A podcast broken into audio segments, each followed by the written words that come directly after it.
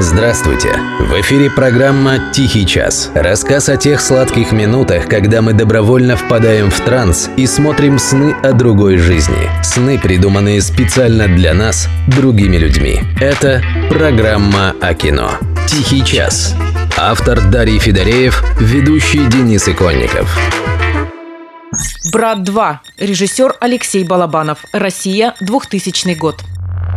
Пожалуй, сложно найти фильм, вызывающий во мне более противоречивые чувства, чем «Второй брат». С одной стороны, это блестящий образец того, каким могло бы стать наше кино. Самобытным, но не унылым. Качественным, но не требующим многомиллионных бюджетов. Увлекательным, но не тупым. С другой, это пример того, как талантливый и умный режиссер отказался от своей философии в угоду толпе. Ради прибыли. Помните «Первого брата»? Там брутальность и жестокость Данилы Багрова была маской его слабости, потерянности. Однако массовый зритель маски не заметил и принял подтекст за прямое указание. Зритель это понять можно. К концу 90-х он отчаянно нуждался в моральной опоре, том, кто покажет ему выход из тупика. А вот к режиссеру большие вопросы. Снимать кино с порядковым номером 2 всегда тяжело и опасно. Э, люди морщатся, говорят, нет, так уже не получится. А другие, наоборот, ждут. И причем ждут как ответа на какой-то очень важный вопрос. От этого еще труднее и тяжелее, и ответственность больше. Я абсолютно уверен, что у Балабанова был свой ответ. Но он решил сказать лишь то, что хотел услышать зритель. А тому надоело слабость, пусть 200 раз демократическая. Потому что эту слабость наше, извините за банальность, имперское сознание, иначе как унижением, не считало. Потому что все так надоело, эта мода американская. Надо привыкать к своей моде, свое создавать, а не повторять за какими-то другими странами. И вот на этом фоне грянул 99-й. Бомбардировки Югославии, взрывы на Каширке и на Гурьянова, вторжение боевиков в Дагестан, начало Второй Чеченской. Думаю, не совру, если скажу, что минимум половина зрителей видела за всем этим руку наших заклятых друзей, которым еще позавчера буквально заглядывали в рот. Если выразить все эти ощущения двумя словами, я бы сказал так. Терпение лопнуло. Мы будем преследовать террористов везде. Значит, вы уж меня извините, в туалете поймаем, мы и, и в сортире их замочим, в конце концов. Все, вопрос закрыт окончательно. Ну разве мог Балабанов не учесть этого всего, чтобы понравиться зрителю? Вот и получился у него Данила Багров. Бескомпромиссный, но честный до одури боевик. Готовый перестрелять пол Чикаго, если там обижают русских. Вот скажи мне, американец, в чем сила? Разве в деньгах? Вот и брат говорит, что в деньгах. У тебя много денег. И чего? Я вот думаю, что сила в правде. У кого правда, тот и сильней. Снимать такого эпичного полузлодея-полугероя, между прочим, было нелегко. Представьте, конец 99 -го года. Москву шерстят в поисках террористов. А тут съемочная группа разъезжает по столице с целыми сумками настоящих автоматов, пистолетов, муляжей, гранат. Конечно, кино, брат, объяснились бы. Но если бы поймали, то без неприятностей не обошлось бы точно. И не говоря уже о, о сорванной съемке. Конечно, Сергей немного преувеличивает. Вряд ли большие проблемы были бы у тех, кому государство для съемок предоставило ленинские горки, чтобы они превратились в дом бандита-банкира Белкина, музейный «Мерседес», принадлежавший когда-то Геббельсу, историческую баню Сандуны и много чего другого. Настоящие проблемы у них были в Чикаго, где американцы едва не сошли с ума от беспечности наших киношников. Беспечности по их, конечно, меркам. Самострелы с порохом, операторы, катающиеся на роликах по хайвею, съемки в действительно неблагополучных районах, куда и полиция не совалась. Я гулял, понимаете, я в Америке первый раз. Я же не знаю, что у вас везде можно ходить. У нас везде можно. Между прочим, удивительно, но факт. Даже американские ассистенты, около 20 человек, включая актеров, совершенно не были смущены фактом, что снимаются в фильме, пронизанном антиамериканским настроением. Разве что чернокожий паренек, по сценарию избивающий Данилу, как-то поинтересовался у Бодрова, правда ли, что ему совсем не нравится американская музыка. Добро пожаловать в США. Thank you very much.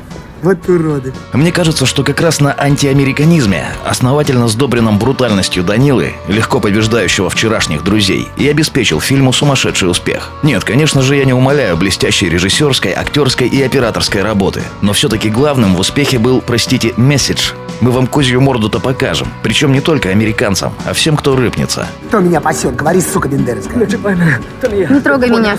Это не я, это Кабоня Косой. Русские малявы прислали убить лысого татарина. Где Кабоня? Ресторан Львов. Вы мне, гады, еще за Севастополь ответите. Вот так и стал второй брат той точкой отчета, с которой началось вставание с колен. И это сарказм лишь наполовину. Действительно, фильм ознаменовал перелом и в общественном настроении, и потом в политике. Поэтому при всей неоднозначности моего к нему отношения я точно могу сказать, это одна из редких лент, которая заслуживает места в истории государства. Хотя бы просто как символ. Вряд ли вы найдете еще пример произведения искусства, которое вышло так вовремя. С точностью буквально до недели. Потому и свело с ума полстраны. Поэтому, если вы захотите в очередной раз подзарядиться имперским духом или проникнуть в глубину настроения масс на сломе времен, включайте «Брат 2». Я узнал, что у меня есть огромная семья И тропинка, и лесок В поле каждый колосок Речка, небо голубое моя. Всех люблю на свете я Я